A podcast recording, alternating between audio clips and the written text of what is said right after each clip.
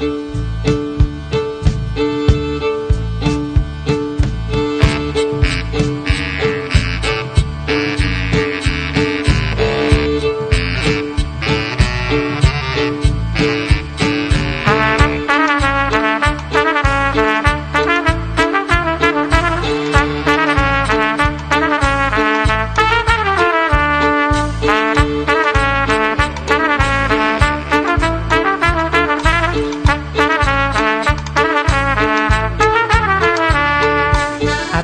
و یک روز پادکست شماره 104 حقیقت و مرد دانا مجموع گفتگوهای پیرامون 80 سالگی بهرام بیزایی این برنامه بهرام بیزایی به روایت شهرام جعفری نژاد.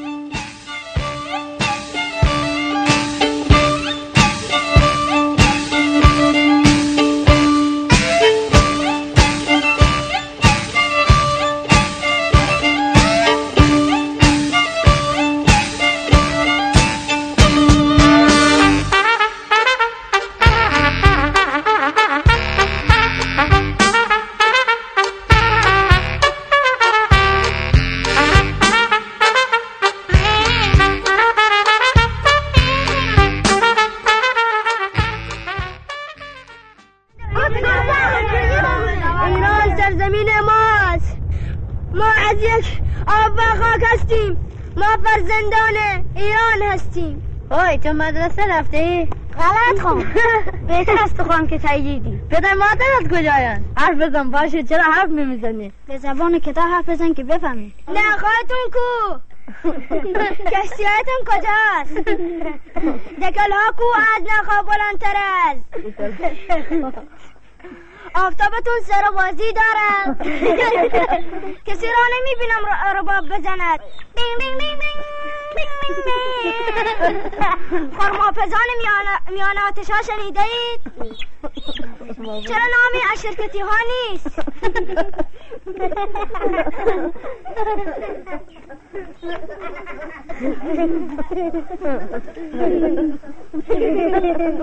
آفتاب ها نار ها شرکتی ها و مادرباره تازه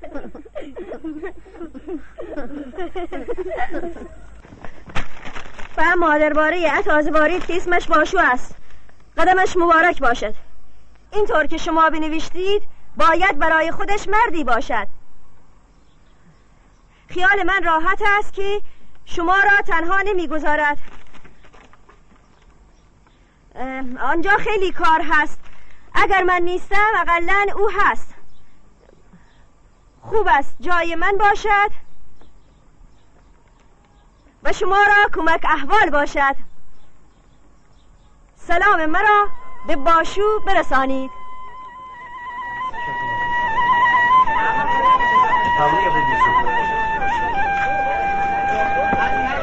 سلام. من حامد صرافی زاده هستم و خوشحالم که شما پادکست ابدیت و یک روز رو برای شنیدن انتخاب کردید. این بار هم در ادامه مجموع برنامه هایی که به مناسبت 80 سالگی تولد بهرام بیزایی نمایشنامه نویس و کارگردان تئاتر سینماگر ادیب و پژوهشگر نامی ایران. برای شما تهیه و پخش کرده بودیم به سراغ آقای شهرام جعفری نژاد رفتیم. شهرام جعفری نژاد از منتقدان برجسته فیلم و سینما و نویسنده ژرفندیش و تیزبینی است که بارها بارها درباره بهرام بیزایی و آثار او نوشته و ابعاد مختلفی از فیلم ها و نمایشنامه های این نویسنده بزرگ رو برای مخاطبان مورد بررسی قرار داده. من از او درباره 80 سالگی بهرام بیزایی و برخی از مواردی که بعضا موجب فاصله گرفتن بعضی از مخاطبان این آثار با اونها شده صحبت کردم که از شما دعوت می کنم در ادامه شنونده بحث های مطرح شده بین ما باشید.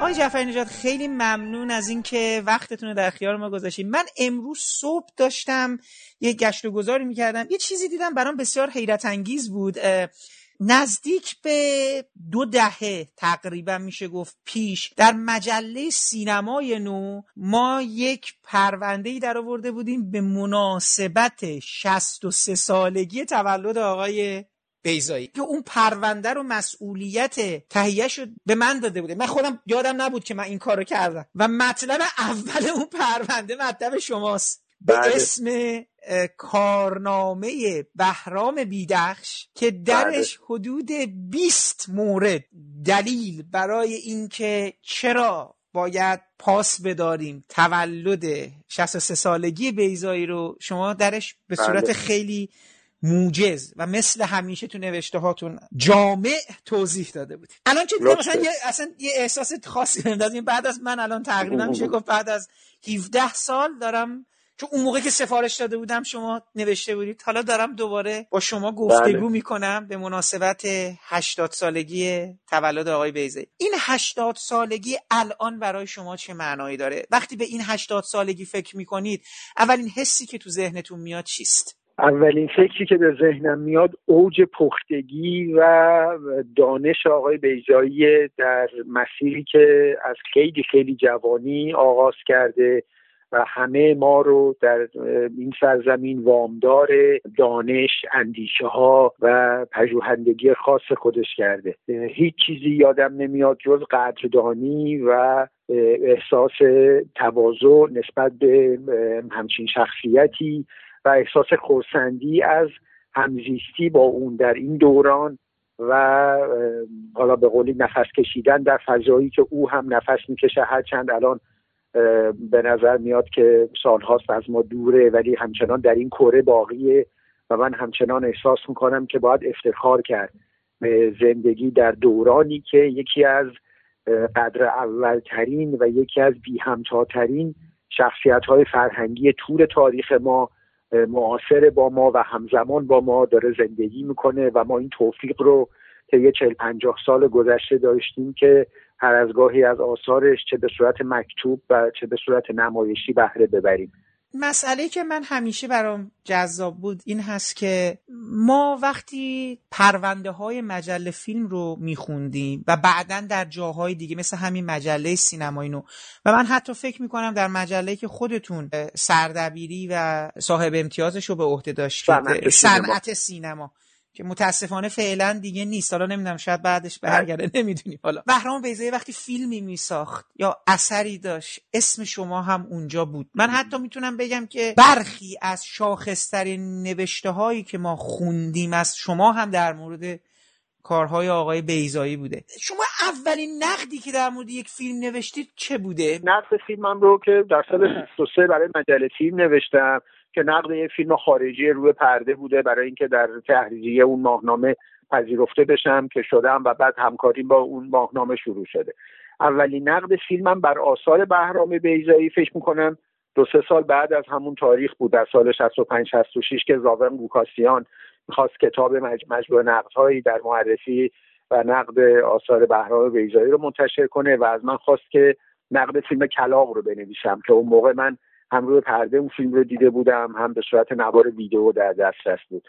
بعد از اون من مجموعه ای از نقدهایی بر فیلم های شاید وقتی دیگر مرگه یزگه چریکه تارا و تا به امروز حالا بعد کتابی که نشر قصه منتشر کرد و مقالات دیگری که در این سالها در نقد و بررسی کلیت آثار بهرام بیزایی زندگی نامه و کارنامهش نوشتم مثل همون که شما اشاره کردید.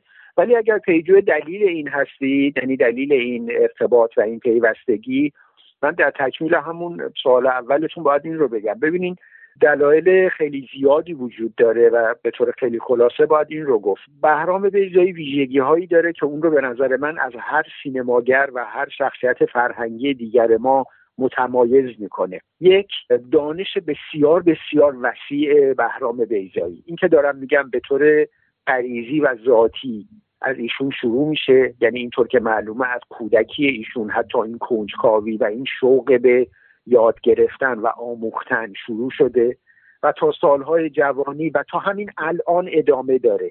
یعنی به طرز حیرت انگیزی این شخصیت اساسا عاشق دانستنه. هر مقوله ای که حالا در حوزه های فرهنگی و هنری و سینمایی و نمایشی به هر حال هر چیزی رو بخواند و بداند و گردآوری کند و با حافظه سرشار و با دیدگاه های بسیار نقضی که داره اینها رو مورد تجزیه و تحلیل قرار بده. بنابراین یک دایره المعارف سیاری رو شما باش سر و کار دارید. همه کسانی هم که باهاش هشت و نشت داشتن یا ارتباط دارن یا همکار بودن در این سهه می‌ذارن. از مجموعه از اطلاعات و دانش وسیع نسبت به فرهنگ ادبیات کهن و جدید ایران و جهان تئاتر در ایران و جهان سینما در ایران و جهان استوره زبانشناسی تاریخ. خب یه همچین مجموعه با مسیری که شخص طی کرده در دانستن و تحلیل اینا به راستی در کمتر کسی شما پیدا می‌کنید. دو دیدگاه هایی هست که ایشون از پس خوندن این همه دانش و یادگیری این ظرفیت عظیم پیدا کرده و در خودش پرورونده. یعنی اینطور نبوده که فقط خواننده و داننده این مسائل باشه. از پس خوندن اینها حالا نسبت به اینا دیدگاه پیدا کرده.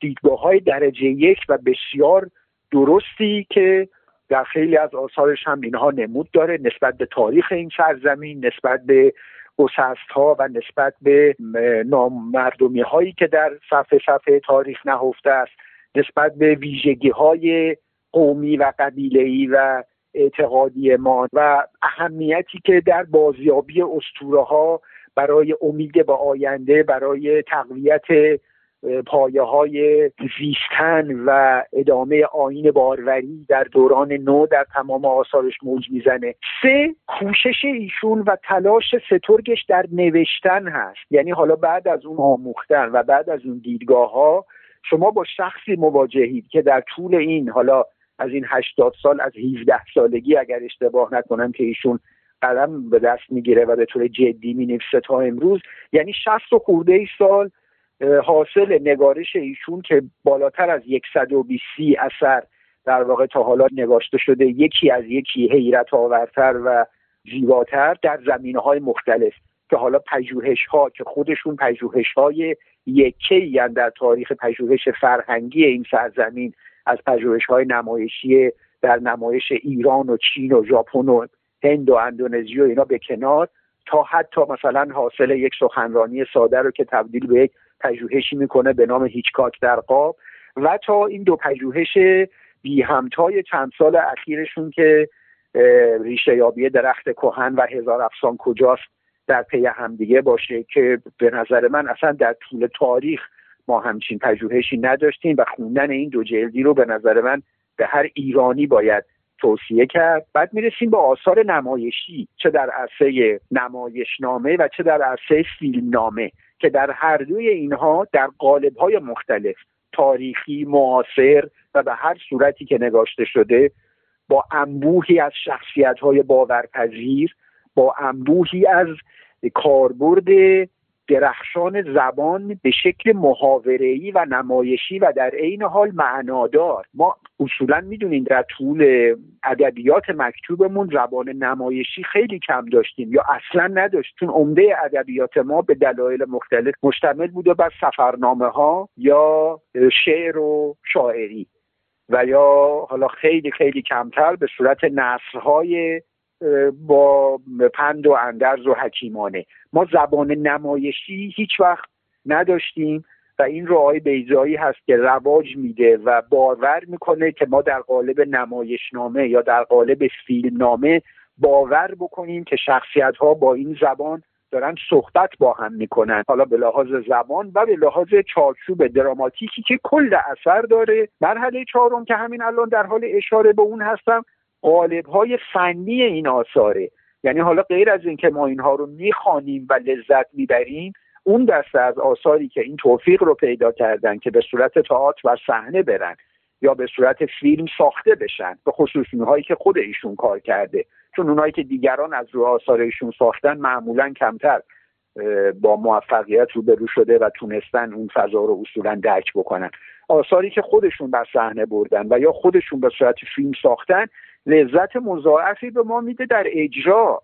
یعنی می‌بینیم که این شخص در این ادامه چقدر توانا هست در کاربرد ابزار و فناوری های لازم برای اجرایی کردن اون نمایش یا اون فیلم. چنان که در هر کدوم از تئاترها ظرایف بسیاری کشف می‌کنیم. یک دایره وسیعی از میزانسن های درخشان از کاربرد سنجیده دوربین صحنه پردازی بازی ها تدوین خارق العاده که یکی از اساتید تدوین هست خود آقای بیزایی و حتی ظرایفی در صدا موسیقی و یک احاطه کامل از شخصیتی که انگار اون اثر رو در ذهن خودش به طور کامل یک دور قبلا ساخته و مجسم کرده و حالا داره با ابزاری اون رو تماشاش رو و بهرهمندی از اون رو برای ما امکان پذیر می‌کنه. هر یک دونه از این دلایل من فکر می‌کنم برای بی همتا شدن یک نفر در یک سرزمین در یک تاریخ کافی باشه. حالا شما چطور می‌تونید در برابر شخصی که مجموعه این ویژگی ها رو در یک فرد گردآوری شده و یکسان همه رو داره سر تعظیم فرود نیارید شما هیچ وقت به این فکر کردین اگر ما تماشاگری داشته باشیم که یک مجموعه ای از دانش رو نداشته باشه در حقیقت چیزی بگم مثل کورس های دانشگاهی که هست شما یه پیش می‌خواین یه پیش نیاز می‌خواین هیچ وقت می‌شد به این فکر کرد که اگر این پیش نیازها نبود آیا ارتباط با این جهان به راحتی میسر می‌شد یا نه؟ اون بخش کلی اثر که داریم میگیم به نظر من ارتباط با آثار بیزایی چه در خواندن اونها چه در تماشای آثار نمایشی و سینمایی نیاز به هیچ پیش نیازی نداره. پیش نیازهایی که غالبا جامعه برای اونها تنیده پیش نیازهای غلط هست. به دلیل که انقدر ذهن مردمان ما و ذهن تماشاگران ما و اهل فرهنگ و نمایش و سینمای ما با مسائل نادرست دیگری تنیده شده و از راه به در شده و سطح اونها پایین نگه داشته شده که الان به نظر میاد برای ارتباط با آثار بیزایی لابد باید پیش نیاز دیگری از علم و معرفت داشت. در حالی که اینطوری نیست. آثار بیزایی اتفاقا به نظر من نمونه درخشان اون آثاریه که کاملا لایه لایه از مخاطب بسیار عادی تا مخاطب بسیار فرهیشتر رو می‌تونه یکسان با خودش همراه بکنه. چطور ما شعر حافظ میگیم لایه لایه است هم آدم آمی و بی سواد ما می‌تونه اون رو بخونه و تا یک حدودی به یک معنا از اون پی ببره و لذت ببره و آدم فرهیشته ما هم به شکل دیگری از اون لذت می‌بره و لایه های بیشتری از اون رو کشف می‌کنه. اتفاقا به نظر من آثار ایشون نمونه خیلی مناسبیه برای نشون دادن این مبحث. تمام اینها به نظر من اون پیله هاییه که از قبل و از غلط در ذهنها تنیده شده. اگر نه آثار خدای بیزایی وقتی شما به شکل خیلی خیلی ساده و رو در رو باشون مواجه میشین البته بستگی به عمق دانش شما داره. البته اگر شما شخصی باشین که خودتون هم از دانش های بهره بیشتری برده باشید لذت بیشتری می‌برید که این اصلا چیز ایرادداری نیست. خیلی خیلی طبیعیه و خیلی خوبه. اگر نه خود آثار به نظر من پیش نیاز خیلی سقیلی نیاز نداره. یه بله. فیلمی مثل مسافران ببینید این که چنان فرایندی شکل می‌گیره که عروسی تبدیل به عزا میشه و بله. آدم ها آنگونه در عزا رفتار می‌کنن آنگونه در عروسی رفتار می‌کنن یک حالتی از آینوارگی انگار بر رفتارها بله. رفتارها و سکناتشون وارده در طرز حرف زدنشون در طرز نگاه کردنشون خب اونهایی که می‌دونستند یا می‌تونستن حدس بزنن که مجلس ازای آن فیلم تقریبا یک جور نگاهی مدرن هست به نوعی تعذیه یعنی اووردن اون بله. قالب که هر کسی بله. بیاد قصهش را بگوید در بستر مثل یک مسئله سوگواری واجد یک وجدی می شدن واجد یک فهمی می شدن که می‌گفتن آها این کار رو داره بیزایی می‌کنه. نمی‌دونم تماشاگر عام ما چگونه می‌تونست با چیزی مثل مسافران ارتباط برقرار کنه. این تقصیر بیز... مسافران نیست تماشاگر تقصیر ها. تماشاگر عام ما هم نیست. تقصیر اون شرایطیه که تماشاگر عام رو در این حد قرار داده. برای فهم مسافران یا هر فیلم دیگه. برای فهم مسافران شما لازم نیست لزوما متوجه بشید که آهان این نیمه اول برگردان مدرنی از تعذیه هست و نیمه دوم برگردان مدرنی از مجالس تقلید یا روحوزی هست. شما کافیه توسط جامعه حالا جامعه که میگم یعنی مجموعه از نظام و مسائل سیاست گذاری ها و مسائل فرهنگی که از بعد تولد شما در پیرامونتون بوده تا اون لحظه. دور نگه داشته نمی شدید از آثاری که در تاریخ سرزمین شما وجود داشته و با همین زبانها و با همین قالبها و با همین بیانها رواج داشته و همه می‌دیدن و همه میفهمیدن و هیچ کس احساس نمی‌کرده که نه اسمی برش میذاشته نه قالبش رو می‌دونسته نه احساس می‌کرده که این دور از زندگی اونه نه احساس می‌کرده که آمیزه نه احساس می‌کرده که من برای فهمش کار خاصی باید انجام بدم. خیلی خیلی بیواسطه با اون ارتباط برقرار می‌کرده. مثل خیلی دیگر از نمایش های سنتی کشورهای دیگه مثل خود مجلس تعذیه مثل نمایش های نو و کابوکی در ژاپن مثل کاتاکالی هند مثل خیلی دیگر از نمایش های سنتی کشورهای دیگه که اما چون در اون کشورها تداوم پیدا کرده نظامشون این اجازه رو داده که این نمایش ها ادامه پیدا کنه این ارتباط هنوز حفظ شده. مردم وقتی اون حرکات رو می‌بینن اون ماسکای عجیب غریب رو می‌بینن اون روایت ها رو می‌بینن اصلا تعجب نمی‌کنن. چون می‌دونن این یک آفرینش خلاقانه از طرف هنرمنده که لزوما با فضای جاری واقعیت اطراف ما فرق داره. قرار نیست ما به سینما یا به تئاتر بریم که زندگی پیرامون خودمون رو ببینیم. تماشاگران ما که این ارتباط ازشون دریق شده و طی سالیان سال و قرنها دریق شده. و این عقب ماندگی انقدر روی هم انباشته شده که الان اصلا به دیدن تئاتر یا فیلمی که میرن با تصور غلط دارن میرن. یعنی ما روزانه ده ها سوء تفاهم رو در مطالب و نقد باید برطرف کنیم. سر چیزهای خیلی ابتدایی. بنابراین در مسافران و در هر اثر دیگه نکتی که من داشتم اشاره می‌کردم اینه که لازم نیست شما آگاهانه و عالمانه اون مسائل رو بدونید. البته الان دیگه چون ارتباط بلافصل با اون آثار و با اون زبان و با اون تاریخچه از بین رفته ما چاره ای نداریم جز اینکه به شکل علمی و به شکل آمدانه اینها رو دنبال کنیم و یاد بگیریم. ولی اگر این ارتباط حفظ شده بود اینها جاری در زندگی ما بود. همونجور که پیشینیان ما بدون اینکه کوشش خاصی کرده باشن که این قالب ها رو یاد بگیرن چون در اطرافشون رواج داشت و در زندگی اونها جاری بود خیلی بیواسطه اینها رو یاد می‌گرفتن. بیواسطه میفهمیدن.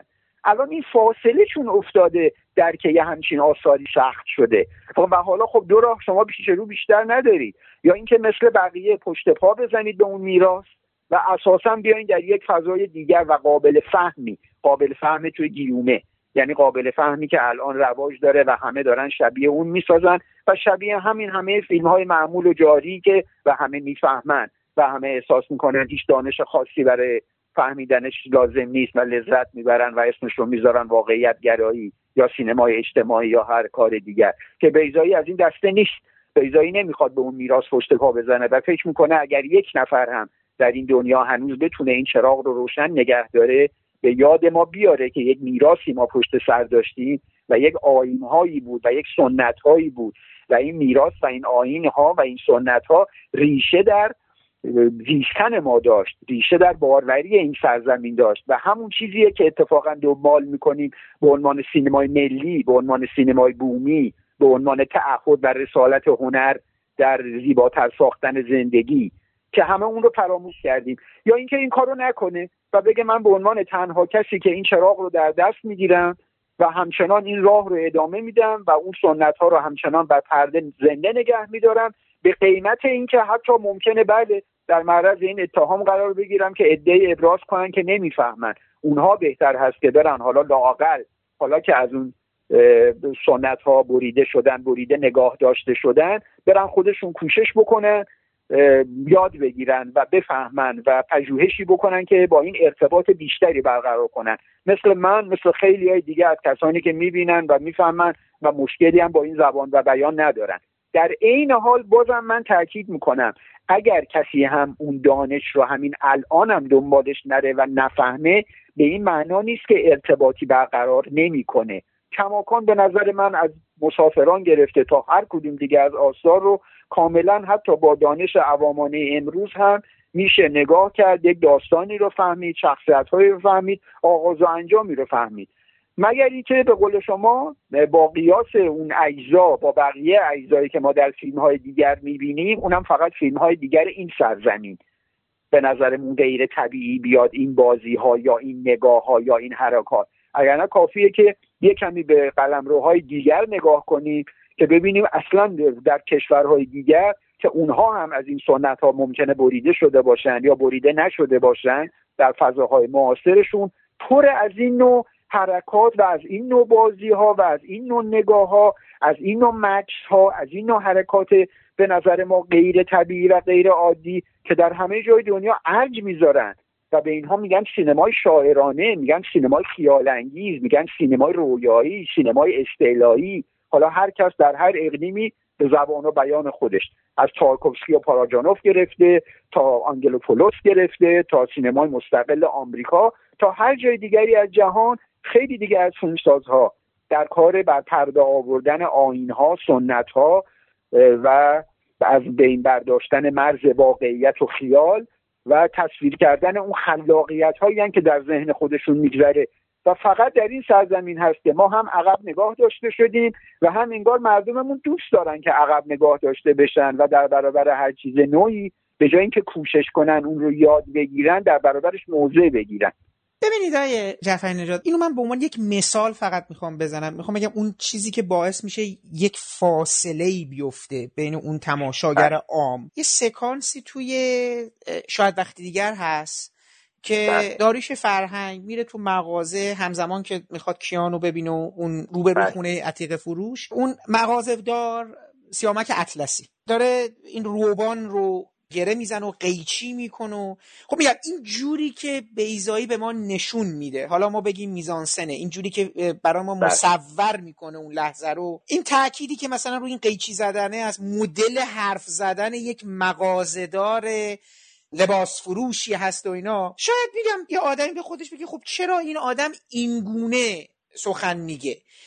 این تاکید بیزایی روی اون فضا یعنی اون فضایی که تو ذهن بیزایی شکل گرفته و اون فضایی که به ما نمایش داده میشه شاید آدمی رو در یک مانعی رو احساس می‌کنه در ابتدا. مگر اینکه میگم از قبل به این فکر کنه که آهان همون چیزی که شما گفتید. این بیزایی است و دنیای بیزایی است. نه نه نه نه. نه نه. من و واردش نه. نه من همش دارم این توضیحی رو میدم که اتفاقا شما لازم نیست, فکر بکنید آهان این دنیای بیزایی است. من میگم کافیه که فکر بکنید آهان این دنیای یک آفرینشگری است که با دنیای من فرق داره. یعنی اصلا لازم نیست شما آثار قبلی بیزایی رو هی ملاک قرار بدین. کافیه شما به این درک رسیده باشید که من هر فیلمی چه از آقای بیزایی چه از دیگری رو چه هر تئاتری چه هر اثر هنری از هر سرزمینی رو دارم میرم ببینم دارم میرم که اثر اون فرد رو ببینم. من دارم میرم مغازهداری رو ببینم که این فرد در اون زمان و مکان با قصدی داره به این صورت به من نشون میده. نه لزوما مغازهداری رو که من سر خیابون خودمون هر روز دیدم. من نباید دنبال عناصری از زندگی خودم روی پرده و روی صحنه تئاتر بگردم و اگر اونها رو دیدم ارتباط و آشنایی برقرار کنم اگر یک نمونه دیگری رو دیدم موضع بگیرم که این با نمونه جهان واقعی من فرق داره. البته که فرق داره. باید فرق بکنه. و اگر در آثار دیگه هست که فرق نمی‌کنه این ایراده این واپسگراییه این عقب نگاه داشتن تماشاگره. من دارم در اون اثر میرم که مانتو فروش آقای بیزایی عتیق فروش بیزایی خبرنگار تلویزیونی آقای بیزایی زنی که به روان پریشی رسیده از آقای بیزایی این شخصیت ها رو ببینم که این شخصیت ها هر کدوم در دایره معادلات اون فیلم معنی میدن. اصلا کاری به جهان دیگر آثار بیزایی و اون عقبه و اون دانش و اون ارتباط ها نداریم. در خود این جهان ما داریم چیزهایی رو می‌بینیم حرفهایی رو میشنویم حرکات رو می‌بینیم که در اون این فیلم باید دلایلش رو جستجو کنیم. بله ما به عنوان یه تماشاگر بالاخره باید جستجو کنیم. ما به عنوان تماشاگر باید یه مقدار درون فیلم بریم. ولی خیلی خیلی فهمش ساده است. فهمش اینه که خودتون رو در اختیار جریان فیلم قرار بدین. نه فقط در مورد آثار آقای بیزایی در مورد همه به نظر من این کار باید انجام داد. یعنی کسی که لذت می‌بره از سینما یا تئاتر یا دوست داره این مدیوم رو باید در وهله اول اومده باشه که خودش رو به دست اون اثر بسپاره. حالا البته دیگه افراد هم در فهم و ادراک های متعددی قرار دارن. اگه کسی ممکنه که انقدر به عمرش فیلم ندیده باشه یا ارتباط برقرار نکرده باشه یا از هر گونه در تصور هنری خالی باشه که ساده ترین مفاهیم توی یک اثر رو هم متوجه نشه. خب افراد هم بالاخره در سطوح مختلفی قرار دارن. همون کسی طوری که ممکنه کسی شعر حافظ رو هم بخونه لذت نبره. ببینید آقای جعفر نژاد یکی از نکات دیگه ای که مثلا من بعضا میگم که اون دفعه ازتون پرسیدم مثلا مسئله بازیگریه. یعنی توی بله. بازیگری ما بعضا شیوه های از تأکیدهای بیزایی یا شیوه های از نمایشگری رو می‌بینیم توی بازیگران. مثالش مثلا جنس رفتارهایی که سوسن تسلیمی توی شاید وقتی دیگر نشون میده یا مدلی از جنس بازیگری که مثلا ما تو مسافران می‌بینیم موقعی که دارن مثلا مراسم رو آماده می‌کنن برای عروسی یا برای بله. زمانی که وارد فضای عزاداری میشیم و خب حالا بله. سرکشی و کلا اصلا این بله. جنس فضاها بله. می‌خوام ببینم که تماشاگرها شاید این جنس بازیگری رو در آثاری مثل مرگ یزدگرد کاملا قبول می‌کنن چون باش با یه فاصله زمانی احساس می‌کنن برای آدم های از دوران گذشته هستن اینو که در زمان معاصر ما واردش می‌کنیم شاید یک فاصله بین خودشون و اینها احساس می‌کنن شما اصلا کلا نگاهتون نسبت به مسئله بازیگری تو فیلم های آقای بیزایی چگونه است قبلا صحبت کردیم که متکی به هیچ چیزی که از قبل مرسوم هست و پذیرفته شده نیست. که هیچ اصلا معتقد واقعیت متعینی وجود نداره. یعنی اصلا یه مرحله از این بالاتر اون چیزی که ما اسمش رو می‌ذاریم واقعیت و این رفتارهای قراردادی پیرامون این معتقده که اصلا همچین چیزی نیست. این یه دونه این یه دونه یک نظر مشترک جمعی همه ماست. یک یک چیز توافق شده بین ما بر اساس عادات و آداب و رسوم و سنت ها و هزاران سال زندگی مردمانه که ما تسامحا داریم اسم واقعیت به این می‌ذاریم. واقعیتی وجود نداره جز هر اون چیزی که کسی داره از فیلتر ذهنی خودش عبور میده و به دیگران انتقال میده. جز اون چیزی که خودش می‌بینه و در مورد هنرمند جز اون چیزی که خودش می‌سازه و بیان می‌کنه. بنابراین چیزی اصلا وجود نداره که ما اون رو به عنوان معیار و متر قرار بدیم بقیه آثار رو با اون بسنجیم. خب پس بنابراین حالا در این جهانی که هر کس قرار هست دریافت خودش رو بذاره بازیگری و بقیه عناصر در سینمای بیزایی قرار هست فقط به کار بیان اون مفهوم و کنشی بیان که در صحنه لازمه. یعنی اگر این صحنه این سکانس این قسمت از فیلم قرار این مفهوم رو بیان بکنه هیچ عبایی نداره از اینکه اون کنش هایی رو که به نظرش می‌رسه در انتقال این مفهوم موثرا اون کنش ها رو از بازیگر بخواد. همونطور که گفتم ما فقط کافیه که خودمون رو به دست جهان فیلم بسپاریم. ارتباطمون رو با این چیزی که خودمون داریم تسامحا بهش میگیم واقعیت قطع بکنیم و خودمون رو بسپاریم به دست این جهان جدیدی که الان داره برای ما آفریده میشه. و جالب اینه که ما در برخورد با آثار خیلی خیلی زیادی از سینمای جهان که اونها هم همینطوری هن. این سوال برامون پیش نمیاد یعنی من یه مقدار تا یه حدودی یه زمانی فکر می‌کردم شاید مردم حق دارن مثلا این حرکات رو نمی‌فهمن یا منتقدان خودمون که این ایراد رو می‌گرفتن حرکات بازیگران رو در فیلم های بیزایی مثلا مصنوعی یا مکانیکی یا عروسکوار توصیف می‌کردن فکر کردم این منتقدا همون منتقدایی که در از زمان سینمای سامت حرکات خیلی خیلی غیر قراردادیتر و نامرسومتر از بازیگران رو در تمام فیلم های سینمای سامت از آمریکایی بگیرین تا اروپایی دیدن در سینمای ناطق بعد از اون در دوره های مختلف سینمای کلاسیک در دوره های مختلف ژانرهای مختلف سینما حالا اونهایی که تاریخی و وسترن و قدیمیه که اصلا کسی در اون زمان نبوده که الان به ما بگه اینا واقعا اینجوری زندگی می‌کردن اینجوری رفتار می‌کردن. ولی به نظر همه طبیعی میاد. اونایی هم که از دهه سی و چهل به بعد چه گنگستریه چه نواره چه ملودرامه چه شکلهای دیگه واقعا خیلی هاشون با سبک زندگی جادی و رفتارهای عادی مردم تمام دنیا فرق می‌کنه. ولی اونا رو میپذیرن. پس چرا در ایران و در مورد آقای بیزایی به نظر نامرسوم میاد؟ مثلا سوسن تسلیمی در شاید وقتی دیگر اگر ما قبول بکنیم که این داره در این جهان روانپریش در این جهان سرشار از کابوس در این جهان سرشار از بیاعتمادی و عصبیت زندگی می‌کنه این رفتارها طبیعیه. اون شخصیت یک شخصیت نرمال طبیعی نیست. یا در مسافران چه در بخش آمادگی برای شادمانی که با حرکات مختلف که با در محدوده سینمای ما با حالا حرکاتی هم باشه که حتما مجاز شمرده بشه. حالا الان که حرکات خیلی چیز هم می‌بینیم.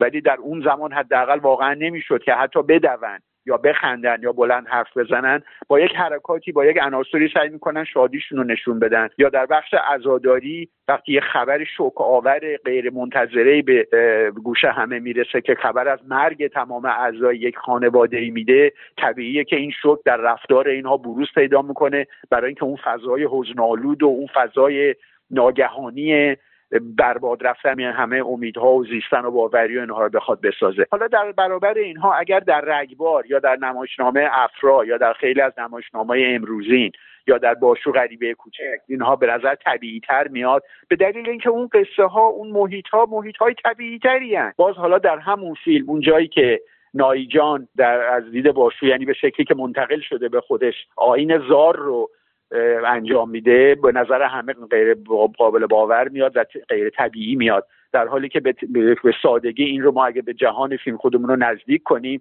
که کم کم این مادر جدید داره و تصویر ذهنی باشو از مادر خودش منطبق میشه و این دو فرهنگ شمال و جنوب کم کم دارن به هم نزدیک میشن و به هم حل میشن و اونجا اون مادر اون الهه مهر در میابه که فقط به این روش می‌تونه کودک خودش رو خوب بکنه که در جایی که داروها جواب نمیدن نیاز به یه آین هست و اون آینیه که چون از سرزمین اون بچه اومده قطعا می‌تونه خوبش بکنه خب اون آینیه که توی جنوب ما صدها ساله داره اجرا میشه و ما در بسیاری از نمایش ها و فیلم ها اون حرکات رو دیدیم.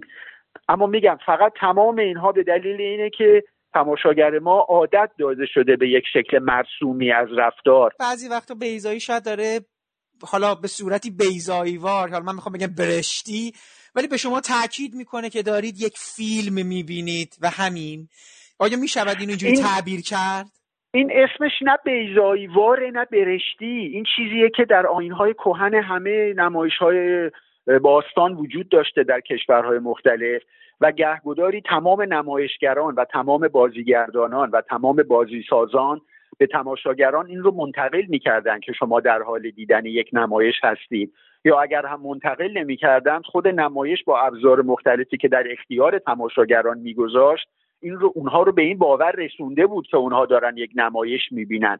و هیچ کدوم واقعا فکر می‌کردن که الان اون کسی که اون جلو داره شمشیر می‌خوره و میمیره واقعا مرده. شما فرمودید در مورد در حقیقت یه جور زبردستی و چیره دستی بهرام بیزایی در فن تدوین. می‌خوام اگر احیانا فنیتر یا یه مقدار اشاره وارتر فقط یه کلیدی به ما بدید برای اینکه این این درکی رو از تدوین بیزایی داشته باشیم. وین هم برای بیزایی یکی از همون عناصر اون جهانیه که داره میآفرینه و یکی از ابزار بیانی انتقال مفاهیمیه که امیدوار هست که به تماشاگر منتقل بشه.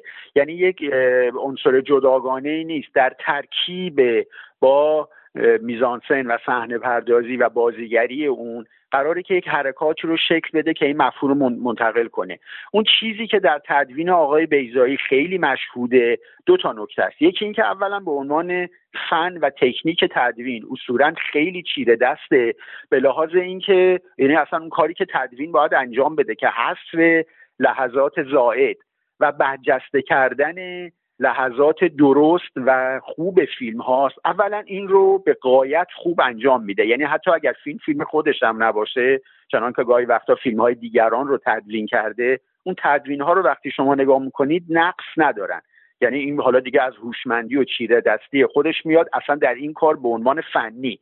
یعنی کاملا درک می‌کنه که قصه چه قصه کجاهای قصه باید برجسته شه. در هر کدوم از این صحنه ها ما این مفهوم اگر قرار منتقل شه اولا این لحظات به درد نخور همه باید دور ریختشن بر این لحظات در این لحظات ما باید تاکید بکنیم. اینجا رو نباید قطع کنیم. اینجا رو حتما باید قطع کنیم. اینا چیزاییه که هر تدوینی اصلا وظیفه تدوین همینه. یعنی نه اینکه کار خاصی داره انجام میده. باز ما چون سالهای سال به تدوین های بی رفت و تدوین های غلط و فیلم های کشدار و صحنه های زاید عادت کردیم. به نظرمون یه چیز خیلی فشرده و عجیب غریب و با ریتم خیلی تند و خوبی میاد. نکته دوم که در مورد فیلم های خودش برجسته میشه اون وقت این هست. که چون در مورد فیلم های خودش خودش اصلا آفریننده اون جهانه یعنی در اول اصلا فیلم رو یه دور در ذهن خودش ساخته و تجسم کرده و دیده اصلا می‌دونه که صحنه به صحنه چی رو داره می‌گیره و هر صحنه قراره در کجا کات بشه به کدوم صحنه دیگه متصل بشه. یعنی کلیاتش کاملا تو ذهنش هست. بنابراین اون لحظه ای هم که سر صحنه داره میزانسن میده داره صحنه رو میچینه از بازیگر می‌خواد تو از اینجا حرکت کن به این سمت برو به فیلم بردار میگه کادر ما از اینجا حرکت کنه با این اندازه به این سمت بره. در واقع اون تصویر نهایی روی پرده رو تدوین شده می‌دونه چیه. حالا این حالا وقتی خودش تدوین می‌کنه این طبعا بهترین نتیجه حاصل میشه. اینو اصلا دیگه نمیشه دسته تدوینگر دیگه سپر چون اصلا نمی‌دونه ترکیب اینها به چی قراره برسه. هیچ وقت در طول تمام این سالها بین خودتون و اثری از بیزایی فاصله و مانعی حس کردید یا نه؟ فاصله و مانع من اسمشو نمی‌ذارم. طبیعتا منم مثل هر تماشاگر دیگری یا هر علاقمند دیگری با آثار آقای بیزایی برای خودم درجه بندی هایی دارم. اینطور نیست که تمام آثار ایشونم نزد من از یک درجه برخوردار باشند من به عنوان یک تماشاگر یا خواننده یا پیگیر و علاقمند آثار آقای بیزایی چند تا از فیلماشون رو خیلی خیلی زیادتر دوست دارم چند تا از فیلماشون رو یه مقدار کمتر اثر به اثر باید مثال بزنیم و بگیم مثلا توی این اثر به نظر من این روی کرده آقای بیجایی چرا خیلی خیلی بهتر بوده خب توی دوست داریم اگه بشه یکیشو اگه به عنوان ببینید خیلی همین نکته اینجاست کسی که بر بله. دنیای بیزایی مسلطه بر متن بر بله. پژوهش بله. و بر آن چیزی که مصور شده دیده بله. شده حالا چه روی صحنه رفته چه روی خوام ببینم که مثلا آن چیزی که احساس می‌کنه منتقد ما این کار بله. برای اون نکرده. حالا جالبه. ببینید من یه مثال براتون می‌خوام بزنم. اون سالی که سکوشی اکران شد بله. نمایش داده شد.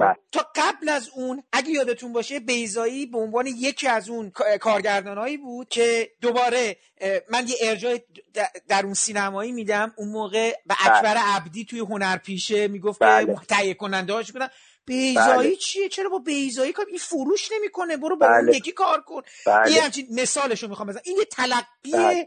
چیز بود توی بله. عوام عوام سینمادار و تهیه کننده که بله. مانند مناسبات پخش بله. همه چی ما عوض شده ولی بله. وقتی بیزایی سکوشی رو به نمایش در آورد به علت یه سری چیزایی که افراد اومدن و نقداشون هم ذکر کردن مردم خیلی استقبال کردن فیلم رکورد بله. فروش شد پرفروشترین فیلم اون بله. سال شد ولی بله. یه سری از منتقدای ما احساس کردن نه حالا اینجا بیزایی نمی‌دونم این درست نیست یا مثلا همون من دوست دارم از شما می‌دونم نمی‌خوام میگم حتما آره، میگم من منظورم این نبود که مثالی نمی‌زنم. منظورم این بود که اگر بخوام رو هر مثال متمرکز بشیم و من دلایلم رو بگم خیلی زمان می‌بره که من دونه دونه بخوام بگم. ولی من ولی الان مثالم رو می‌زنم براتون برای اینکه یه حدودی به دست شما داده باشم. اولا در آثار نوشتاریشون به نظر من خیلی از آثاری که در ابتدا مثلا در دهه چهل و اینا نوشتن وقتی الان آدم نگاه می‌کنه یه مقدار جزء آثار بالاخره به طور طبیعی در ابتدای راه ایشون بوده. جز آثار خامتر به نظر میاد در قیاس با نوشته های دیگر خودشون. یعنی در همون زمان هم همونها در مقایسه با آثار دیگری که در اون زمان داشته نوشته می شده شاهکار بوده. مثل پهلوان اکبر میمیرد مثل اون سگانه نمایش عروسکی مثل سلطان مار و خیلی آثار دیگه. ولی بعدا هست که به خصوص در دهه 50 و 60 یک تعداد از آثار ایشون نوشته میشه که اصلا بی‌نظیره. یعنی من هنوز در تاریخ ادبیات نمایشیمون واقعا بالاتر از تومار شیخ شدوین دیباچه نوین شاهنامه پرده نئی سیاوش خانی و بعد سهراب کشی و خیلی دیگه از آثار هیچ اثری ندیدم. این از حیث آثار نوشتاری. یعنی به هر حال میشه یک طبقه بندی رو بین اینا داشت. ولی واقعا داریم بین خوب و بهتر و شاهکار صحبت می‌کنیم. در آثار تئاتری و سینمایی که خودشون ایشون کار کردن بین مرگ یزگرد بانو آویی مجلس شبیه و کارنامه بندار بیدخش و شب هزار و یکم و افرا و این چند تا کاری هم که خارج از کشور کردن من هنوز ندیدم ولی از برای متنشون که خوندم یا تیکه هایی که دیدم خیلی سخت انتخاب کردن. یعنی انقدر این آثاری که خودشون در صحنه بردن درخشانه شاید من فقط بتونم سلیقه خودم رو بگم. شاید از دید من مرگ یزدرد و کارنامه بندار بیدخش و شب هزار و یکم مثلا جایگاه خیلی بالاتری داشته باشه. به این معنا نیست که افرا یا مجلس شبیه یا دیگر آثاری که معاصرن ایرادهایی داشته باشن. من سلیقم با اون آثار یه مقدار خاناتره و اون قلل به خصوص کاربرد فسیح کلام فارسی و های درخشان رو در اون آثار من بیشتر دوست دارم. در بین فیلم ها هم همینطور. حالا به دلایل مختلف من دو سه اثر دهه شست ایشون مثل مرگ یزگرد باشو غریبه کوچک و شاید وقتی دیگر برام یک جایگاه خیلی خیلی بالایی دارن. من فقط دارم قیاس بین نظر شخصی خودم به عنوان علاقه شخصی خودم فقط میگم. تمام این آثار درخشان و آموختنی هن. ولی خود من با دو سه تا از اون اثرها بیشتر ارتباط برقرار می‌کنم. شاید با مسافران نسبت به اونها یه مقدار کمتر. سگکشی همینطور به نظر من مثلا سگکشی حالا اگه بخوام یه مقدار متمرکز بشیم رو جزئیاتشون در نوشتار و در اجرا درخشانه. به عنوان یک اثر اجتماعی مناسب بی‌نظیره. من فقط در نقدی هم که اون زمان نوشتم این رو تاکید کردم که یه طور این چالش آین و اخلاقی که در اون اثر داره رخ میده به نظر من در فضا و روزگار ما یه کمی سقیل به نظر میاد. یعنی این کوشش هفت خانی که گلرخ انجام میده در اون اثر که یه کوشش خیلی آینی و تاریخیه به نظر من این نظر شخصی منه. شاید در یک فضای تاریخی متناسب با اون کوشش آینی بیشتر به نتیجه می نشست تا این فضای پلشت سیاه کثیف آلوده ای که سگکشی تصویر می‌کنه و گلرخ با اون عملیات آینی می‌خواد به نتیجه برسونه کار خودش رو در دل اون فضا. یا مثلا در مورد وقتی همه خوابی که من در کنفرانس مطبوعاتیش هم اینجا موقع جشنواره بودم و جلسه رو میگردوندم اونجا خودم هم حتی از آقای بیزایی این سوال رو کردم. یعنی این گلایه مانند رو مثلا مطرح کردم. گفتم شما با این طیف درخشان آثاری که نوشتید و فرصت ساختنش به دست نیومده و البته هم خب آقای بیزایی جواب داد بله. شما فرصت و هزینه ساختن یکی از همونا رو فراهم کنید. من حتما میام اونا رو می‌سازم. ولی نشده و این یکی بوده که اجازه شو دادن و شده و من ساختم. که اون یکی حالا مثلا وقتی همه خوابیم بود. بازم وقتی همه خوابیم در نوشتار و در اجرا بینظیره. چه در دوران خودش چه حتی الان که مثلا ده سال از تاریخش میگذره و ما هنوز فیلم دیگری با اون اجرا ندیدیم. فقط مشکل شخصی من مثلا حالا در اون فیلم اون لایه‌ای که قرار بود واکنش آقای بیزایی باشه نسبت به فضای تهیه کنندگی در سینمای ایران و پشت صحنه سینمای ایران و ارتباطات خال زنکی که در پشت صحنه سینما ایران وجود داره که به طور خاص از اون تجربه قبلترش که آقای بیزایی می‌خواست لبه پهتگاه رو بسازه و نشد نشد گرفت دیگه. یعنی حاصل اون تجربه و اون سرخوردگی ها رو آقای بیزایی اومد در این فیلم با تنز مطرح کرد. من در اون جلسه مطبوعاتی هم گفتم گفتم این از دید من خدار اندک برای شما. یعنی من به نظرم میاد که این روابط پشت پرده یا این خاله زنکی ها یا این شوخی هایی که با این افراد شده با بیسوادی هاشون رو یه کسی دیگری هم می‌تونست بسازه. من به نظرم بهرام بیزایی حیفه که خودش رو درگیر یک همچین مسئله. البته خب اون فیلم می‌دونید این فقط یک لایش بود. اون فیلم لایه های خیلی جرفتری داره از دوگانه زنان رهایی بخش که ما بعدا در پژوهش های آقای بیجایی همون ریشه یابی درخت کهن و هزار افسان کجاست یاد گرفتیم و من بعدا خودم یه بهانه ای شد که نمونه های دیگرترش هم در خیلی از آثار دیگه جستجو بکنم و واقعا وامدار آقای بیزایی هستم به خاطر این دانشی که به ما داد از بابت این مسئله ای که در تاریخ و ادبیات ما وجود داشت و ما ازش قافل بودیم که حالا توصیه می‌کنم همه اون رو بخونن ازش بهرهمند بشن. مثلا من اگر در مورد آثار بیزایی بخوام داوری هم بکنم در این حده یه همچین چیزهایی از نظر سلیقه‌ای من ممکنه یه کمی در یک اثری نسبت به یک اثر دیگری کمتر یا بیشتر لذت بخش باشه. میشه اینو اینجوری هم مطرح کرد؟ احساس می‌کردم بیزایی هر چقدر جلوتر رفت سریحتر شد. اون چیزی که شما الان دارین میفرمایید در وقتی همه خوابیم. سراحت نگاه تند و تیز و انتقادی بیزایی به پیرامونش.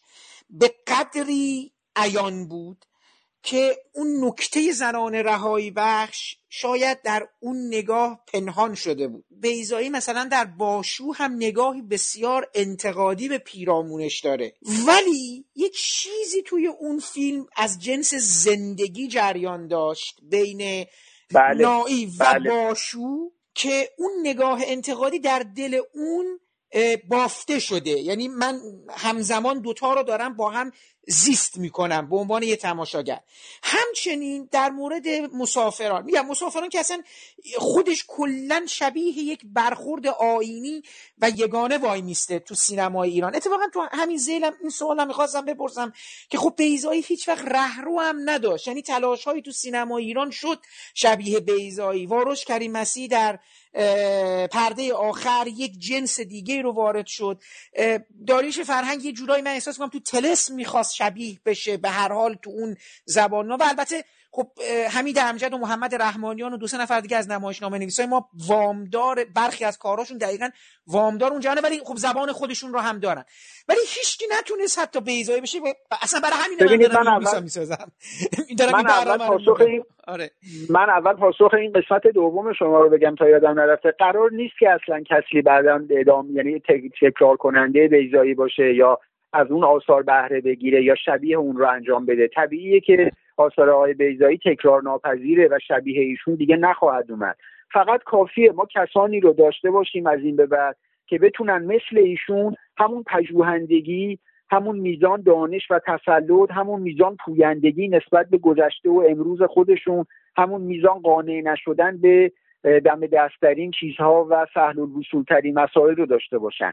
یعنی کسانی رو داشته باشیم که کارشون رو جدی بگیرن تاریخ و ادبیات و زبان رو جدی بگیرن. ساختار ادبیات نمایشی رو جدی بگیرن و سعی بکنن آثاری بسازن مشهون از تاریخ و ادبیات و نکات درست و دراماتیک و زندگی های درست در پرده و تصویر کردن دیدگاه هایی که با تقلید اون فضاها و دستمایه ها و شخصیت آقای بیزایی که نمیشه این اون قالب رو ساخت و متاسفانه بخش قالب فیلمسازی ما به دلایل مختلف و همون جهتی داره میره که همون جهت سهل الوصول و مورد علاقه دیگرانه. اما اون بخش اول که داشتین می‌گفتین تا حدود خیلی زیادی من موافقم. اینکه آقای بجایی به تدریج شاید یه مقدار لحنش تلختر شد یه مقدار انتقاطی تر شد. بله به دلیل اینه که این مسیر براش به طور طبیعی طی نشد. شاید اگر مسیر طبیعی که آقای بیزایی دوست داشت طی می‌کرد یا در هر سرزمین دیگری بود ازش دریغ نمی‌شد در طی کرده بود اصلا وقتی همه خوابیم رو نمیساخت. کار ندارم وقتی همه خوابیم خوب بود ساخته بشه یا خوب نبود ساخته بشه. به دلیل اینکه آقای بیزایی سالهای سال ازش مسائل مختلف دریق شد. سالهای سال چند سال دیگه آدم سب بکنه و اجازه ساختن آثارش رو پیدا نکنه. پس شما می‌بینید این زندگی به طور طبیعی حالا نیک فرجامی که ما اونایی که قدرش رو می‌دونیم و امیدوارم آیندگان هم این متوجه باشن که حاصل حاصل نیک فرجامیه. حاصل این زندگی غیر از لطف و درخشش و چراغی که بر زندگی همه تابونده چیز دیگری نداره.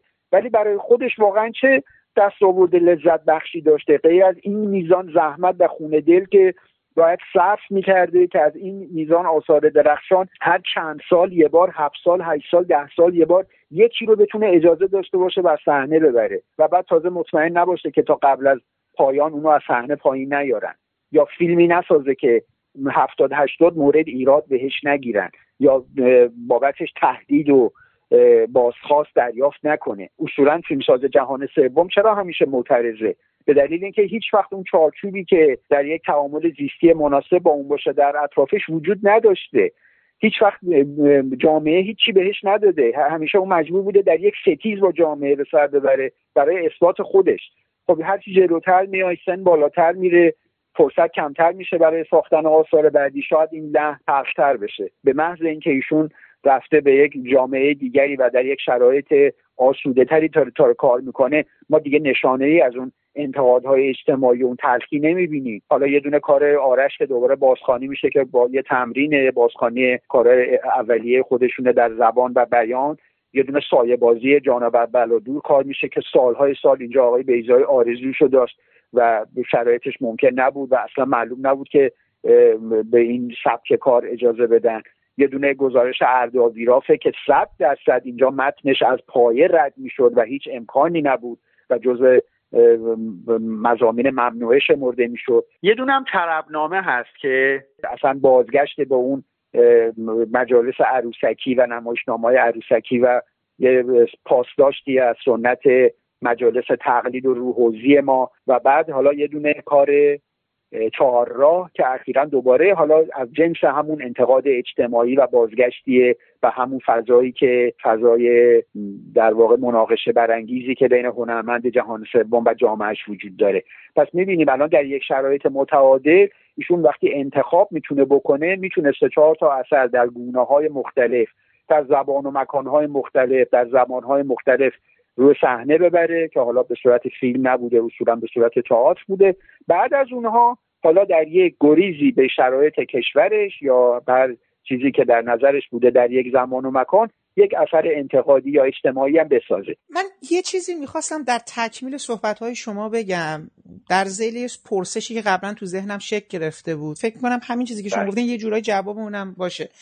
همواره یکی از انتقادهایی که به بیزایی صورت می‌گرفت یا می‌گیره اینکه آیا بیزایی یک ترقی کلاسیک از سینما داره؟ آیا این گرامر تصویری بیانی که استفاده می‌کنه یک گرامر نوعی یا نه برآمده از نوعی تجربه جهانی از جنس هیچکاک کروساوا میزوگوجی. می‌دونی می‌خوام بگم این همچین چیزی تو ذهن ما بود؟ در ادامه اون صحبت شما ببینید متنای آقای بیزایی بسیار متنوع بسیار ساختارهای گوناگون روایی دارد یکی از چیزهایی که من آرزون بود ببینم فیلم در فیلم بود بله. اونجا شما یک بیزایی رو می‌بینید بسیار شوختب یعنی من کم شده بود فیلم نامه دستم بگیرم و بخندم بیزایی وقتی فیلم بله. می‌سازه شما با شخصیت های روپرده روبرو بله. میشید بله. آدما به همدیگه زیاد متلک میگن آدما حاضر جوابن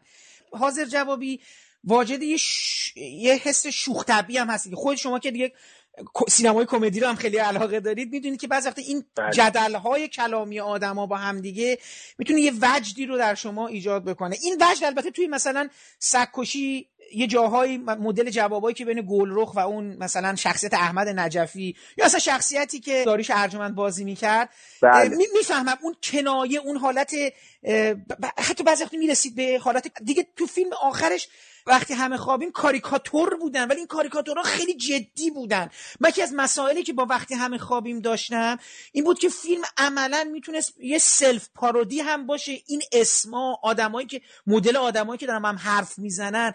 من احساس میگم حتی می‌تونست این باشه که بیزای خودش رو داره به شوخ می شوخی می‌کنه با با جنس آدمایی که تو حالا به ما نشون داده. ولی یه جور پارودی بود که خیلی جدی شده بود و تلخ. حالا اینو می‌خواستم خدمتتون بگم. ببینید بیزایی تو متناش فیلم در فیلمو داره به عنوان یه اثری که کمدی اصلا قرار بود ساخته بشه و اون ساختار عجیب و غریب. فیلمنامه اپیزودیک داره. سفر به گذشته داره. فیلم بله. تاریخی داره. من پیش خودم داشتم فکر می‌کردم اگر بیزایی موفق می‌شد مثلا چیزی شبیه دیباچه نوین شاهنامه رو بسازه بعد بیاد دوباره یه کار دیگر رو بسازه یعنی سرمایه بود و پول بود حالا من نمی‌خوام بگم تو جهان غربم. این پول راحت میشه گیر آورده ما خیلی کارگردان بله. داشتیم با آرزوهاشون نرسیدن بله. دیگه اصلا بله. پروژه خوابیده گفتن آقا نمی‌تونیم باید کار کنیم اورسون بله. که از مشهورترینش میگم الان فیلم بله. آخرش هم ببینید می‌بینید یه پروژه 5 ساله خوابید چون پولش تموم شد اون وسط بله. یعنی مناسبات خیلی مهمه در ساخت بله. اینو من همیشه پیش خودم گفتم که اگر بیزایی می‌شد این فیلم ها رو بسازه خود یعنی اگر تجربه های بیشتری رو مثل هر سینماگر دیگه ای انجام می‌داد شاید بله. خودش به عنوان یک هنرمند ساختار شکنی خودش رو هم انجام می‌داد شاید به سویه های دیگری سرک می‌کشید مثالی که می‌خوام تو سینمای خودمون بزنم مثلا داریوش مهرجوییه من احساس می‌کنم بعضا مهرجویی سعی کرد. حالا اونم دوره سعی سعی خیلی چیزی نبود. ولی مثلا شما می‌بینید یه تفاوت بسری یا بازیگوشانه ای که تو لیلا انجام میده و فاصلش مثلا با چیزی که تو هامون بود در اون بازه زمانی. حالا من کاری به چه مسیری بعدا رفت مهرجویی یا خیلی کارگردانه دیگه خب شاید یکی از بازی گوشترین کارگردانامون عباس کیارستمی بود. وقتی میگم تلقی کلاسیک از سینما این پرسش رو می‌خواستم بپرسم که آیا اون جنس برخوردی که بیزایی با سینما داشت موجب می‌شد این رهایی در کار صورت بگیره؟ چون من همه چی تو ذهن بیزایی اندیشیده شده از ابتدا. و بازیگر طراح صحنه سازنده موسیقی باید همه چی رو در اجرای فرامین بیزایی انجام می‌دادن. بعضی آثار دیگه که حالا مثلا من مدلش رو بخوام مثلا مثلا ربطی هم نداره ولی مثلا کاسوتیس در طول ساخت مثل اینکه اثر شکل می‌گیره. فکر می‌کنید اصلا بیزایی شاید بعد از تن تجربه های متعدد می‌رسید به اون جنس سینما؟ یه خود رهاتر در ارائه برخورد بازیگری سوالتون رو من متوجه شدم ولی شامل چند بخشه من امیدوارم که تو جواب دادنش بخش های مختلف رو از دست ندم و ضمنا دیگه چون کمی بله. مختصرتر بتونم جواب بدم بله. ببینید یکی اون بخشی که شما راجع به اصلا تلقی های مدرن و کلاسیک داریم میگیم به نظر من یه کمی تو این واژه ها ما باید تعمل کنیم خیلی از مواقع ما به غلط یک میراسی که از تاریخ سینما پشت سر ما بوده که از تفوق فیلم های با داستانگویی مستقیم و روش های کلاسیک بوده بهش میگیم سینمای کلاسیک. یه دهه به بعد رو معمولا مثلا دهه 60 به بعد و موجنای فرانسه و اینا رو میگیم مدرن یا یک روش های دیگری رو میگیم مدرن. در حالی که یک کمی اگر تحمل بیشتر بکنیم در تاریخ سینما در دوران سینمای سامت حتی روش های بیانی پیدا می‌کنیم از موجنوی فرانسه مدرنتر. فقط چون در اون زمان اینها در اقلیت بودن یه وجه قالب سینما رو نتونستن شکل بدن. یا در همین دوران معاصر فیلم پیدا می‌کنیم و داره روزانه ساخته میشه. در داستانگویی کلاسیک و سرراست و قابل فهم برای تماشاگر از فیلم های کلاسیک و بی مووی مثلا امریکا هم سرراسته. بنابراین ما این قالب کلاسیک و مدرن به نظر من همچین چیزی در سینما نداریم و به جاش روش های بیانی هر سینماگر رو داریم. که طبعا هر سینماگر بسته به اون دانشی که داره و دریافتی که از جهان داره یک نوع روش های بیانی داره برای ساختن اون جهانش. طبعا آقای بیزایی روش های بیانی که میپسنده و دوست داره و ما رو به مشارکت در اون فرا می‌خونه مجموعه هست از دانشی که داره درباره سنت های نمایش ایرانی در مورد نمایش های شرقی در مورد روش های بیانی در سینما. در مورد هیچکاک و ولز و میزوگوچی و خیلی دیگه از فیلمسازها و از مجموعه اینها برایندش سینمای خودش رو داره. طوری که سینمای اون رو اگر ببینیم ممکنه الهام هایی از هر کدوم از این مسائل رو به چشممون بیاد ولی در عین حال نمی‌تونیم بگیم که این شبیه اوناست. متوجه میشیم که این سینمای بیجاییه پس این از باب مدرن و کلاسیک و اینا. در مورد اون بخش از صحبتاتونم که همچین تعبیری داشتید که شیطنت در آثار بعضی کارگردان ها یا اینکه رهایی بیشتری در نوع سینماییشون آزادی عمل بیشتری که به عوامل میدن که به قول شما حالا مو به مو از فرامین کارگردان بخوان تبعیت بکنن یا نه. این هم به نظرم به قاعده و قانون کلی نیست. شما در سراسر تاریخ سینما نمونه های بسیاری از هر دو گروه پیدا می‌کنید. هم کارگردان هایی که به, به قولی معتقد به روش آهنین هستند در کارشون دکوپاژ سفت و سختی دارن. بازیگرا باید مو به مو فرامین اونها رو اجرا بکنن. بقیه عوامل هم همینطور فیلم بردار طراح صحنه غیره. و از قبل کاملا چیدن و می‌دونن که چی می‌خوان. و خیلی کارگردان های دیگه هم معتقد به مشارکت بیشتری با عوامل هستن. به بازیگرا آزادی عمل بیشتری میدن با بقیه عوامل به دبستان بیشتری سر صحنه دارن. و خیلی کارگردان ها هم در میانه راه یه تغییر مسیر نسبی دارن.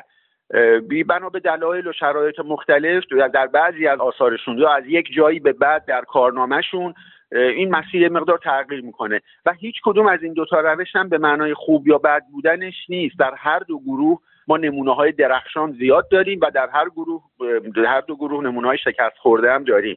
حالا آقای بیزایی بله به نظر میاد که در مجموع به لحاظ دیدگاه هایی که داره به لحاظ اون چیزی که می‌خواد بهش برسه متعلق به اون گروه اوله که بیشتر همه چیز رو دقیق و مطابق اون چیزی که از قبل در ذهن دارن باید اجرا بکنه. در عین حال من شاهد بودم که از بعضی ظرایف و بعضی نکات حالا سر صحنه و رخدادهای بدا هم استقبال می‌کنن. ولی واقعا درصدش اون چیزی که تو ذهنشونه خیلی بیشتره.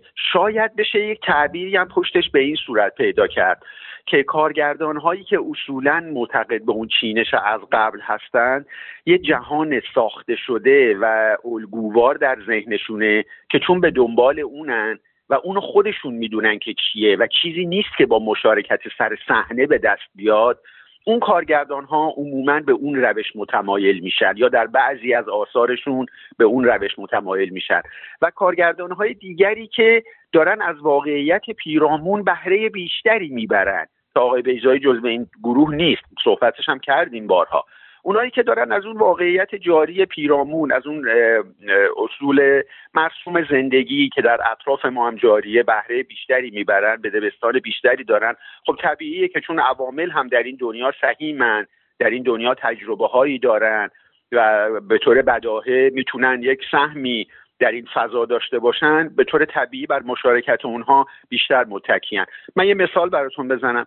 آقای بیزایی در عین اینکه معتقد به اون روش اوله و در بیشتر فیلم ها و بیشتر صحنه ها هم شاهد بودیم که این روش رو اعمال کرده. خب یه دونه مورد داریم. حالا اینها که داریم میگیم البته تا حد زیادی بستگی به توان اون روی قضیه هم داره دیگه. یعنی حالا واقعا اون عواملی که می‌خوایم این مشارکت رو ازشون بخوایم تا چه حد اصلا اون جهان رو درک کردن و می‌تونن اون سهم رو داشته باشن. کار حالا به این نداریم. فرض می‌گیریم که همه عوامل می‌تونن.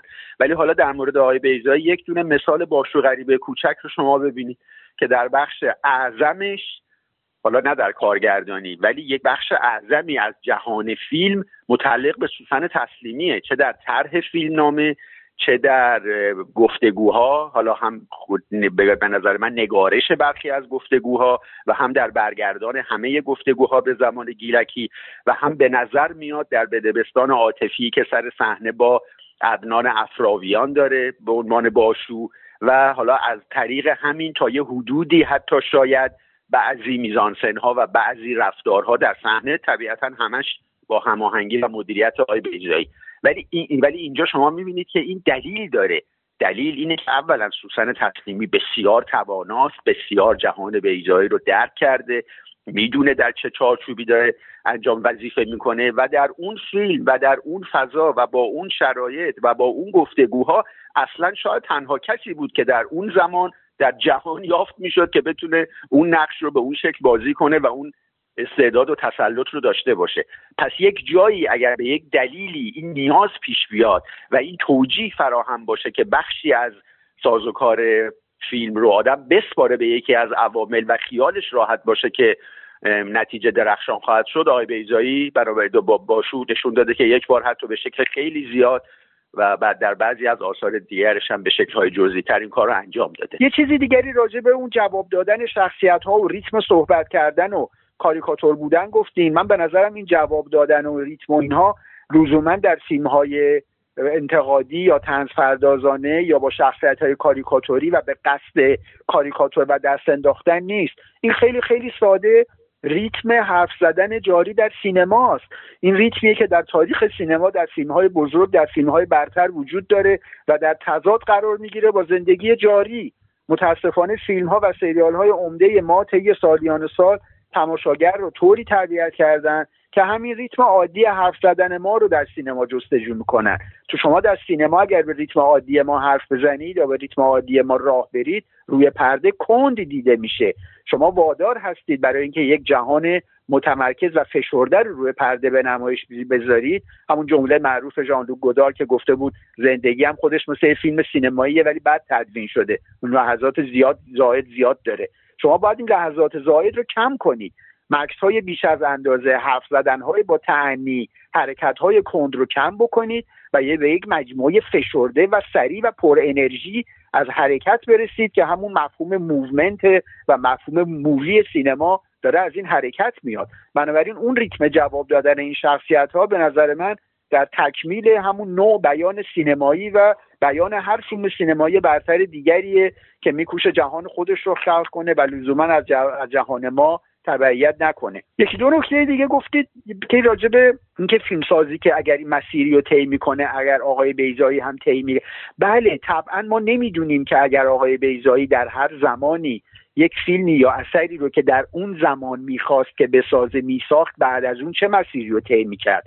آقای بیزایی در تمام این چهل پنجاه سال از این اما و اگرها زیاد داشته بارها و بارها بوده که کوشش و دورخیز برای یک اثری کرده نشده اثر دیگری رو ساخته. ما الان واقعا نمی‌تونیم بگیم که اگر در هر مرحله اون اثری رو که میساخت الان در با چه مسیر رو در رو بودیم؟ شاید به یک مسیر می‌رفت که خیلی از این کارهایی که بعدا انجام داد انجام نمی‌داد. شاید اون نتیجه ها پربارتر می‌شد شاید کمبارتر می‌شد. به هر حال یک مسیر دیگری می‌شد. ما الان در تحلیلش فقط با این مسیر رو در رو هستیم که داریم می‌بینیم. و این مسیر به طور طبیعی در مورد هر فیلمساز دیگری بخشیش از شرایط داره میاد. بخشیش دیگه از طرف هنرمند تعیین نمیشه. الان شما در مورد اون بخشی که اگر می‌خواست طی بکنه به چه نتایجی می‌رسید می‌خواین که ما چی رو بتونیم حدس بزنیم؟ چیزی رو نمی‌خواستم حدس بزنم. می‌خواستم از شما بپرسم کلا فکر می‌کنید اگر فیلمساز می‌تونست بخشی از آرزوهاش رو برآورده بکنه اینو به قاعده کلی می‌خوام شما دیدید این رو یا نه. یعنی می‌شود فکر کرد که فیلمساز شروع می‌کنه خودش رو به یک عرصه های جدیدتری به لحاظ بیانی بکشونه بازیگوشانه تر شاید برخورد کنه با با محیط اطراف بعضی بله بعضی یا نه. بعضی بعضی یا بله بعضی یا نه. این اصلا یه قاعده کلی نیست. ما در فیلمسازهای بزرگ تاریخ سینما کسانی داریم که بدون اینکه یک سر سوزن فرم و قالب و متن شکل و لحنشون رو تغییر بدن از فیلم اول تا فیلم آخر در یک دستمایه کار کردن و همه هم شاهکار. مثل یاسوجی رو اوزو.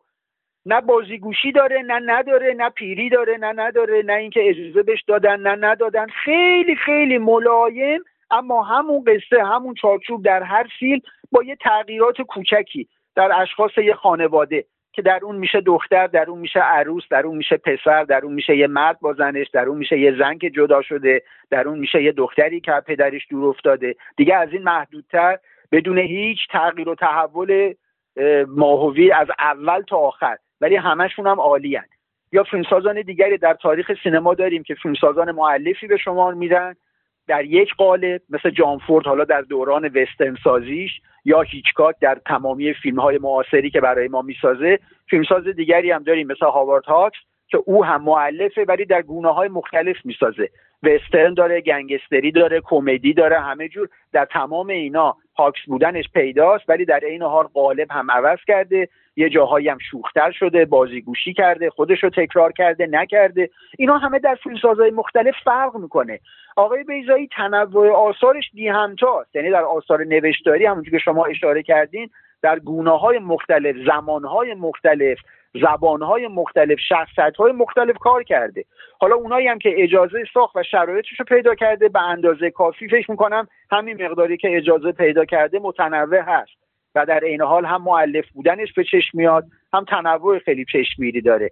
اما اینی که اگر می‌تونست به آرزوهاش برسه و در هر زمان هر اثری رو که می‌خواست روی پرده ببره یا روی صحنه ببره آیا چیکار در آینده می‌کرد؟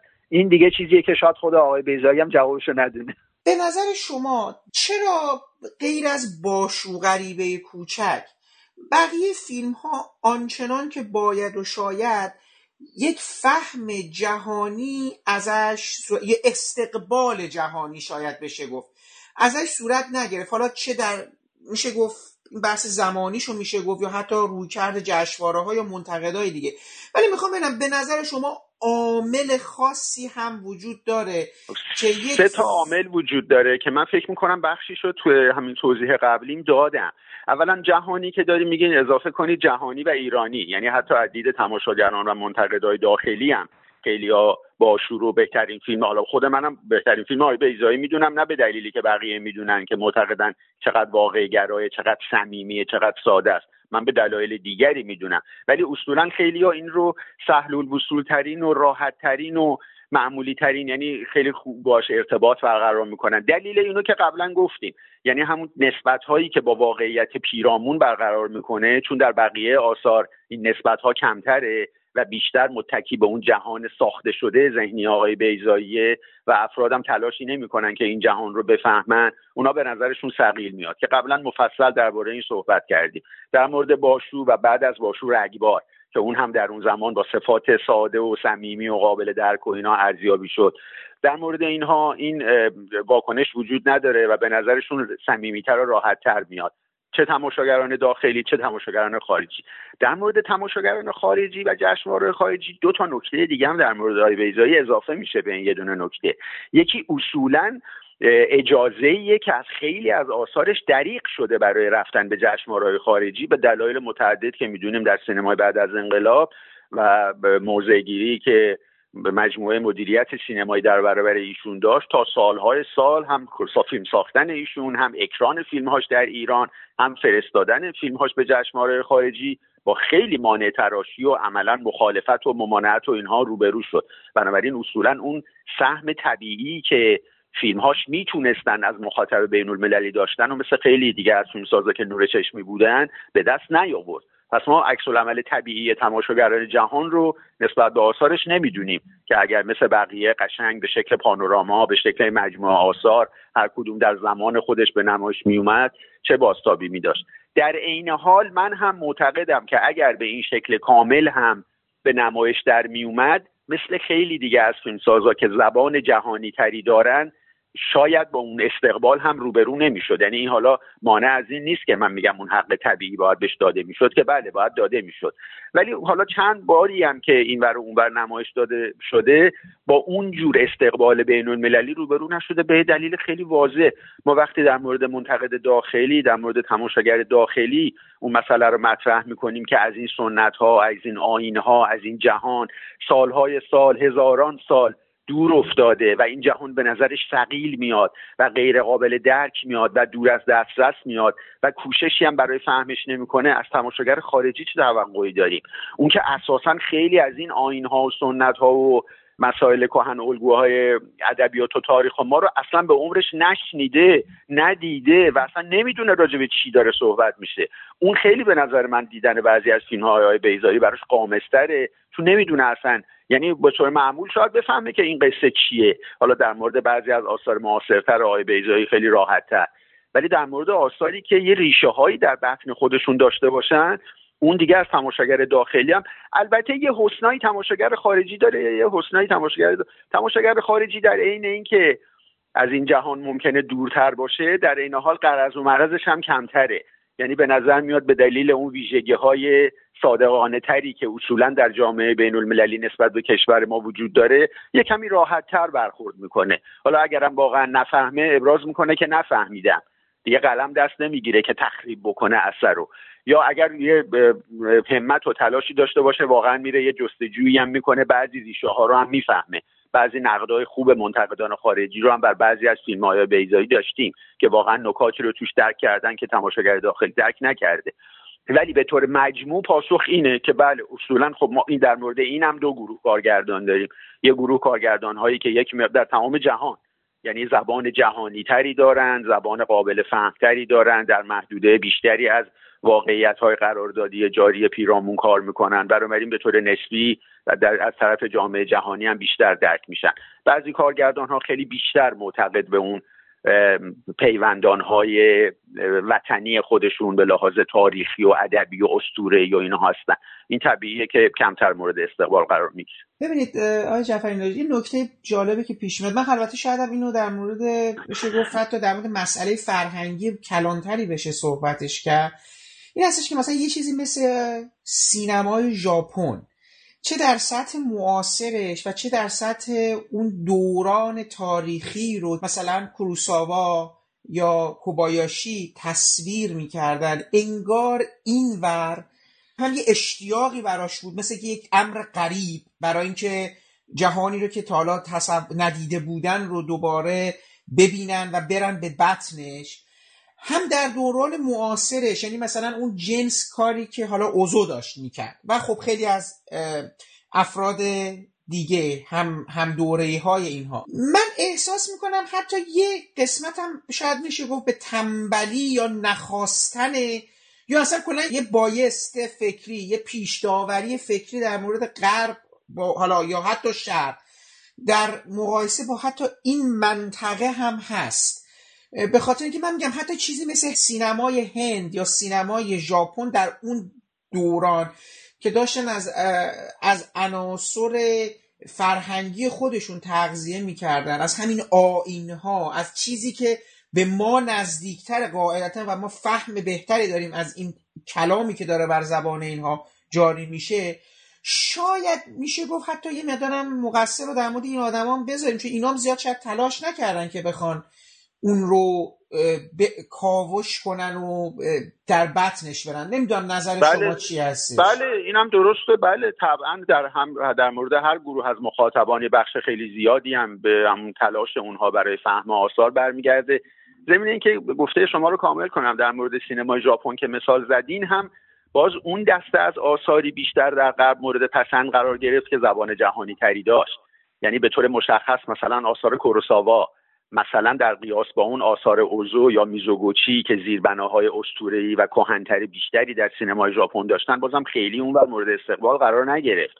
کوروساوا چون از اول به دلیل ساختار سینمای آثارش که خیلی شبیه غربیا بود ریتم تندتری داشت تدوین پویاتری داشت و قصه هاش هم همینطور قصه های دراماتیک تری از طرف اونها ارزیابی می‌شد اون بیشتر مورد استقبال قرار گرفت. که حالا اون هم هم در داخل هم در خارج این توفیق رو داشت. و خب یه سینماگر استثنایی از این نظر. ولی در مورد سینما در مورد استقبال از آثارشون در جشنواره خارجی در مورد اون هم در واقع به یه نوعی همین مسیر رو اونا تکرار کردن. برای این آخر صحبتمونه چیزی هست که دوست دارید بگید دوست داشتید بگید مخفول مونده باشه توی حالا پرسش های من یا این بحثایی که با هم داشتیم یا چیزی که در ناخودآگاه دوست داشتم ازتون بشنوم که هر کسی هر کسی در هر جایگاهی با هر فهمی که در وضعیت کاری خودش داره می‌تونه پرسش های مختلفی رو مطرح بکنه پاسخ های مختلفی باشه. فقط به عنوان پایانش چون گفتید که به انگیزه 80 سالگی آقای بیزایی هست می‌خوام آرزو کنم که تا سالهای سال همچنان زنده و تندرست و شاداب و سرحال باشه و همچنان آثار بیشتری رو بر این گنجینه بی همتایی که تا خلق کرده اضافه بکنه و ما همچنان از دیدن و خوندن اونها بهره ببریم.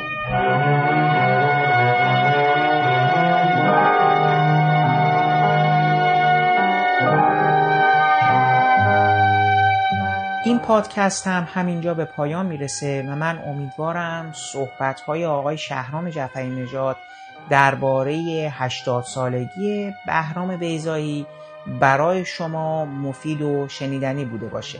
برنامه بعدی ما به فیلم پیترلو ساخته مایکلی اختصاص داره که در اونجا من با آقایان سهند عبیدی مقصود صالحی و یاشار نورایی درباره این فیلم صحبت کردم. پیش از خدافزی باید از زحمات آقای محمد شکیبا که تدوین این پادکست رو به عهده داشتن تشکر کنم. و برای رعایت نصف نیمه حق معلف از قطعات موسیقی که از اونها استفاده کردیم نام ببرم. موسیقی عنوانبندی با نام رقص گدایی از ساخته های گروه کلزماتیکس هست و برگرفته شده از آلبوم موسیقی جنزده. باقی قطعات عبارتند از بخشهایی از گفتگوهای فیلم باشو غریبه کوچک نوشته بهرام بیزایی و با اجرای سوسن تسلیمی و عدنان افراویان بخشهایی از موسیقی استفاده شده در فیلم باشو غریبه کوچک بخشهایی از موسیقی متن فیلم شاید وقتی دیگر ساخته بابک بیات و من برای پایان این پادکست هم بخشی دیگر از موسیقی استفاده شده. در فیلم باشو غریبه کوچک رو برای شما انتخاب کردم که امیدوارم از شنیدنش لذت ببرید. تا برنامه بعدی و شنیدن صحبتهای مهمانهای ما درباره فیلم پیترلو ساخته مایکلی خدا حافظ و با هم گوش می‌کنیم بخشهایی از موسیقی استفاده شده در فیلم باشو غریبه کوچک رو.